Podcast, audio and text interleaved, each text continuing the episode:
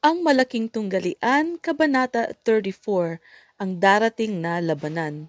Sa pulpa sa pasimula ng Malaking Tunggalian sa langit ay naging mithiin na ni Satanas ang ibagsak ang kautusan ng Diyos. Ang ipinaghimagsik niya sa may lalang ay ang adhika hanggang ito'y maisagawa, at bagaman napalayas na siya sa langit ay ipinagpapatuloy pa rin niya ang pakikibaka dito sa lupa. Ang dayain ang mga tao at sa gayo'y maakay silang sumuway sa kautusan ng Diyos ay siyang adhikaing walang tigil niyang itinataguyod, kahit na paano ang pagkaganap nito, maging sa pamamagitan ng pagwawalang kabuluhan sa kautusan o kaya'y sa pagtatakwil sa isa sa mga utos nito.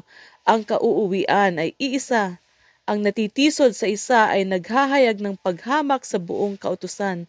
Ang kaniyang impluwensya at halimbawa ay nasa panig ng pagsuway, siya ay nagiging makasalanan sa lahat. Sa pagsisikap ni Satanas na hamakin ang mga banal na utos, binaliktad niya ang mga aral ng Biblia at sa ganito'y napalakip ang mga kamalian sa pananampalataya ng libu-libong nagbabansag na nananalig sa banal na kasulatan. Ang kahuli-hulihang tunggalian ng kamalian at ng katotohanan ay wakas lamang ng malaong paglalabanan tungkol sa kautusan ng Diyos. Pumapasok na tayo ngayon sa labanang ito, isang labanan ng mga batas ng mga tao at ng mga utos ni Jehova, labanan ng relihiyon ng banal na kasulatan at ng relihiyon ng katha-katha at salit-saling sabi. Ang mga kinatawang mga kakaisa laban sa katotohanan at katwiran sa punyagiang ito ay masiglang nagsisigawa ngayon. Ang banal na salita ng Diyos na ipinamana sa atin sa pamamagitan ng maraming pagbabata at dugo ay bahagya ng pinahahalagahan. Ang Biblia ay nasa maaabot ng lahat, ngunit iilan ang tumatanggap dito na pinakapatnubay sa kabuhayan. Ang kawalan ng pananampalataya ay palasak, hindi lamang sa sanlibutan kundi pati sa loob ng iglesia. Marami ang mga nagsisitanggi sa mga doktrinang pinakahaligi ng pananampalatayang Kristiyano. Ang mga dakilang katunayan ng mga kinasihang nagsisulat, ang pagkakasala ng tao, ang pagtubos at ang pamamalagi ng kautusan ng Diyos, ang lahat o ang bahagi nito ay halos pawang tinanggihan ng nagpapanggap na daigdig Kristiyano. Ipinalalagay ng libu-libong nagpapalalo dahil sa kanilang karunungan at pagkamapagsarili na isang kahinaan ang maglagak ng ganap na tiwala sa banal na kasulatan. Inaakala nilang isang katunayan ng malaking kakayahan at kaalaman ang pagtuligsa sa banal na kasulatan, ang pag-uukol sa espiritu at ang pagpapawalang kabuluhan sa mahalagang katotohanan nito sa pamamagitan ng paliwanag. Maraming ministro ang nagtuturo sa kanilang mga tao at maraming profesor at mga guro ang nagtuturo sa kanilang mga mag-aaral na ang kautusan ng Diyos ay nabago o inalis na, at iyaong mga kumikilala na may bisa pa hanggang ngayon ang mga utos nito upang sundin ayon sa pagkasulat ay ipinalalagay na karapat-dapat sa pagkutya at paghamak. Sa pagtatakwil ng mga tao sa katotohanan ay itinatakwil nila pati ang may gawa nito. Sa pagyurak nila sa kautusan ng Diyos ay tinatanggihan nila ang kapangyarihan ng nagbigay utos. Walang kamali ang tinanggap ng daigdig Kristiyano na lalong may katapangang lumaban sa kapangyarihan ng langit, walang lalong salungat sa mga ipinakikilala ng katwiran, walang lalong mapanganib sa kaniyang ibinubunga kaysa kasalukuyang aral na mabilis na kumakalat, na ang kautusan ng Diyos ay di na dapat talimahin ng tao. Ang bawat bansa ay may kaniyang mga batas na naguutos ng paggalang at pagtalima. Walang makapamamalaging pamahalaan kung wala ang mga ito, at maipalalagay kaya ng mailalang ng langit at ng lupa ay walang kautusan upang mamahala sa mga kinapal niya. Lalo pang tugma na pawiin ng mga bansa ang kanilang sariling mga kautusan at pahintulutan ang bayan na gumawa ng bala, ng bala nilang mananasa kaysa pawalang kabuluhan ng puno ng santinakpan ang kaniyang kautusan at pabayaan ang sanlibutan na walang batayan ng paghatol sa mga makasalanan o sa pag-aaring matuwid sa mga masunurin. Kapag pinabayaan ang pamantayan ng katwiran, nabubuksan ang daan upang maitatag ng Pangulo ng Kasamaan ang kanyang kapangyarihan dito sa lupa. Saan man tinatanggihan ang mga banal na utos, ang kasalanan ay hindi lumilitaw na pagkakasala, ni hindi lumilitaw ang katwiran na isang bagay na kanasa-nasa. Yaong tumatangging pasakop sa pamahala ng Diyos ay lubos na hindi nababagay na mamamahala sa kanilang mga sarili. Sa pamamagitan ng kanilang mga mapanirang aral, ang diwa ng di pagpapasakop ay natatanim sa puso ng mga bata at kabataan na katutubong di makapagtiis ng pagsupil at ang nagiging bungay isang walang batas at mahalay na lipunan, samantalang kinukutya ng karamihan ang paniniwala niyaong mga gumaganap sa mga kahilingan ng Diyos ay sabik naman silang tumatanggap sa mga daya ni Satanas. Pinapaghahari nila ang mahahalay na pita ng laman at gumagawa sila ng mga pagkakasalang tumawag ng mga hatol ng Diyos sa mga pagano. Yaong nangagtuturo sa mga tao na di gaanong pahalagahan ang mga utos ng Diyos ay nangaghahasik ng kasuwalian upang mag-ani ng kasuwalian. Alisin ninyo ang pagpigil ng kautusan ng Diyos at hindi malalaunan at hindi rin papansinin ang mga kautusan ng mga tao sapagkat ipinagbabawal ng Diyos ang masasamang gawa, ang pag-iimbot, ang pagsisinungaling at ang pagdaraya. Ang mga tao ay handang yumurak sa kanyang kautusan bilang isang pumipigil sa kanilang pagsagana sa sanlibutan. Datapwat ang mga ibubunga ng pagtatakwil sa mga utos na ito ay magiging kaiba kaysa kanilang inaasahan. Kung wala ng pananatili ang kautusan, ay bakit natatakot pa ang mga tao na sumalansang? Ang ari-arian na hindi na malalagay na sa panatag. Kukuning paghahasa ng mga tao ang mga ari-arian ng kanilang kapwa at ang pinakamalakas ay siyang magiging pinakamayaman. Pati ng buhay ay hindi pagpipitagana, pagpipitaganan. Ang sumpaan sa pag-aasawa ay hindi mananayong pinakaisang banal na kutang magsasanggalang sa sambahayan. Kung nanasain ng mayroong lakas, maaagaw niya ang asawa ng kaniyang kapwa sa pamamagitan ng dahas. Ang ikalimang utos ay itatakwil na kasama ng ikaapat. Ang mga anak ay hindi nauurong pang umutang ng buhay ng kanilang mga magulang, kung sa gayo'y matatamo nila ang nasa ng kanilang masasamang puso. Ang sanlibutan ng kabihasnan ay magiging isang hukbo ng mga magnanakaw at mamamatay tao at ang kapayapaan, kapanatagan at kaligayahan ay mawawala sa lupa. Gayunpamay ang aral na ang mga tao ay wala sa pagganap ng mga utos ng Diyos ay nagpahina sa bisa ng pagsunod at nagbukas ng mga pintuang dinaanan ng malaking baha ng kasamaan sa sanlibutan. Ang di pagkilala sa kautusan, ang kabulagsakan at ang karumihan ng pag-iisip ay tulad sa isang malaking bahang tumatabon sa atin.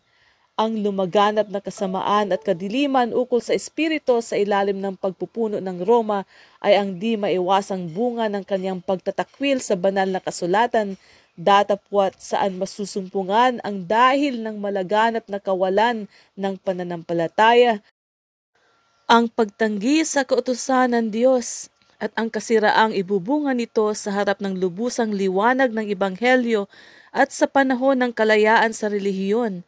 Ngayon, hindi na maipailalim ni Satanas ang sanlibutan sa kanyang kapamahalaan sa pamamagitan ng pagkakait ng kasulatan ay iba namang paraan ang kanyang ginagamit upang maganap ang layunin ding ito.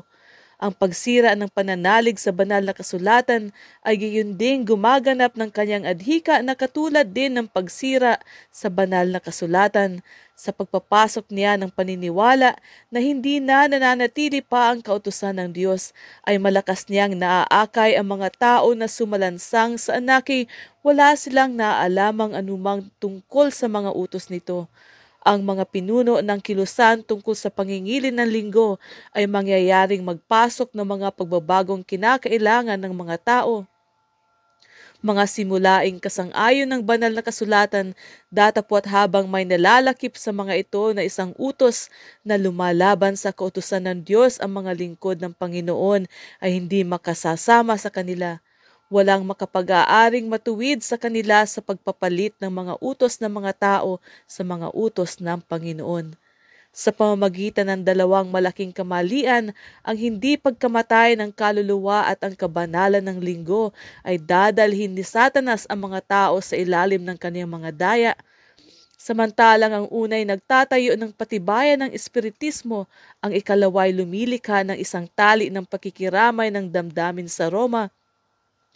Ang mga makapapa na may pagmamalaking nagsasabi na ang kababalaghan na isang tanda ng tunay na iglesia ay madaling madaraya ng kapangyarihang gumagawa ng kababalaghan at palibhasa ay itinapon ng mga protestante ang kalasag ng katotohanan ay madaraya din sila.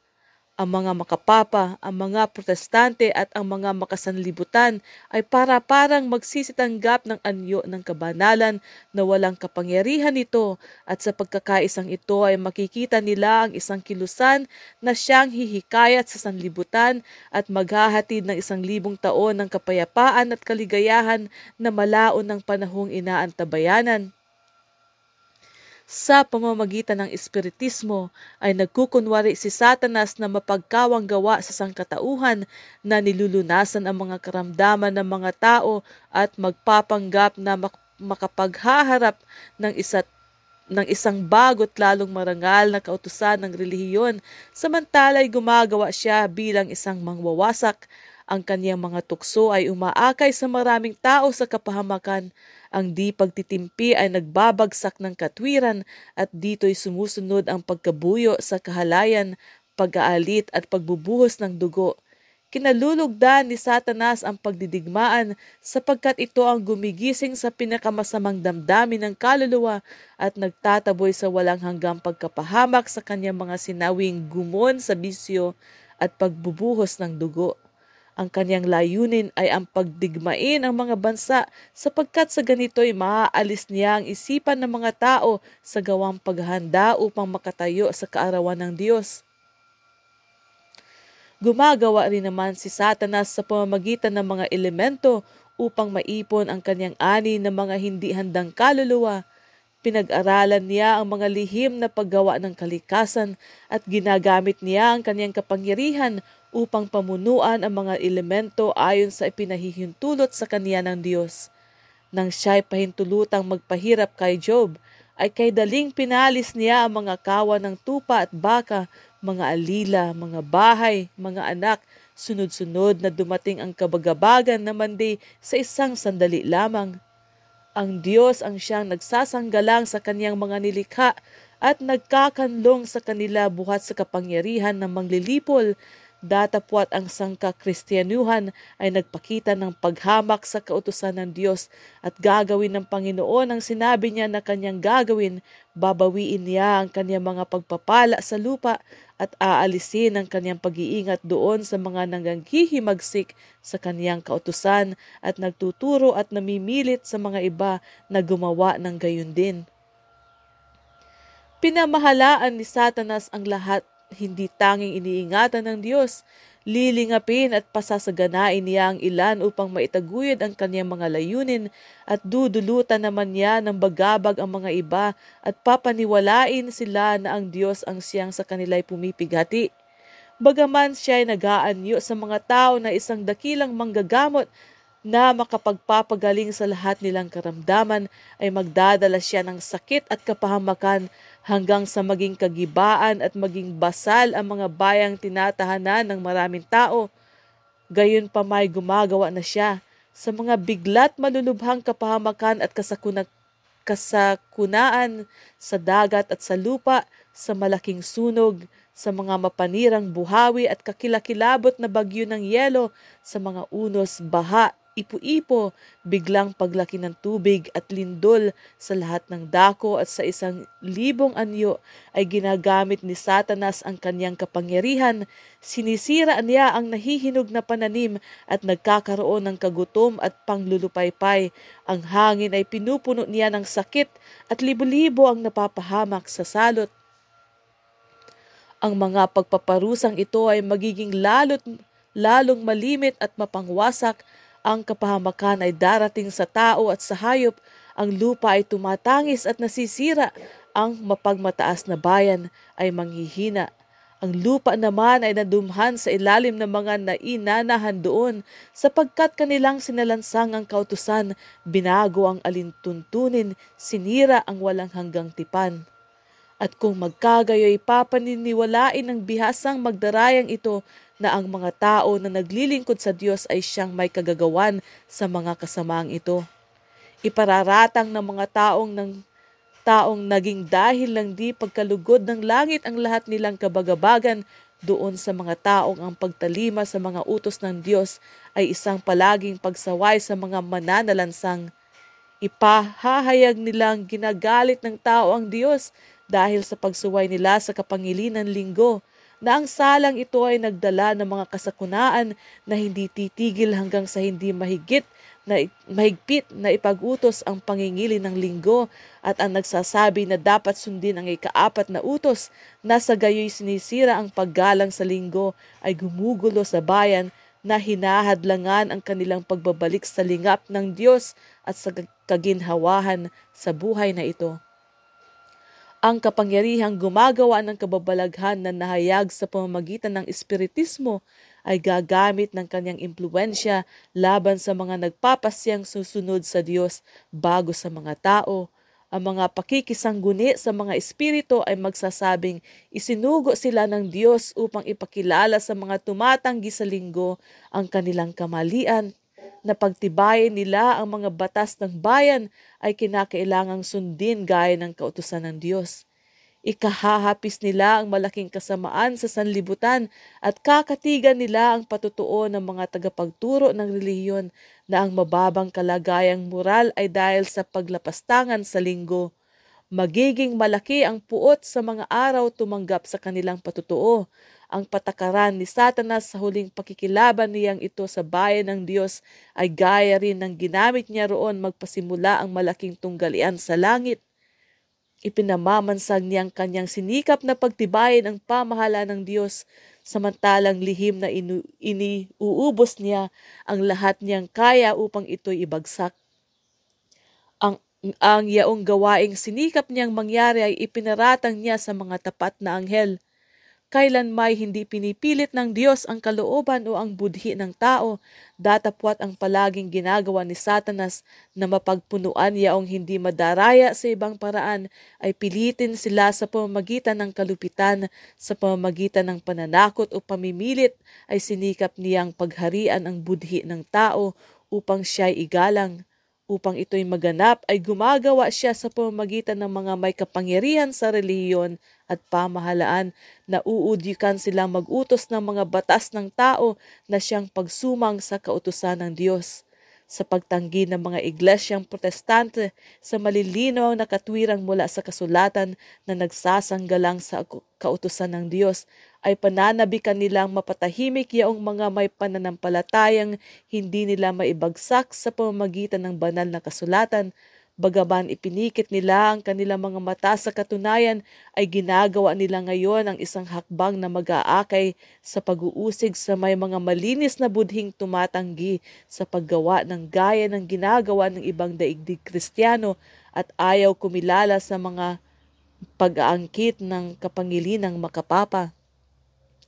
Ang mga matataas na tao ng iglesia at ang pamahalaan at ng pamahalaan ay mga tutulong upang suhulan, hikayatin o pilitin kaya ang lahat ng tao na igalang ang linggo. Ang kakulangan ng kapangyarihang mula sa Diyos ay papalitan ng mga mapagpahirap na batas. Ang kabulukan sa politika ay sumisira ng pag-ibig sa katarungan at paggalang sa katotohanan at maging sa malayang Amerika ang mga makapangyarihan at mangbabatas ay pahihinuhod sa kahilingan ng madla na gumawa ng batas na naguutos na ipangili ng linggo upang makamtan ang pagtingin ng bayan. Ang kalayaan ng budhi na binayaran sa pamamagitan ng di maulatang kahirapan ay hindi pagpipitaganan. Sa malapit ng dumating na tunggalian ay makikita nating matutupad ang mga pangusap ng propeta. Naggalit ang dragon sa babae at umalis upang bumaka sa nalabi sa kanyang binhi na siyang nagsisitupad ng utos ng Diyos at may patutuo ni Jesus.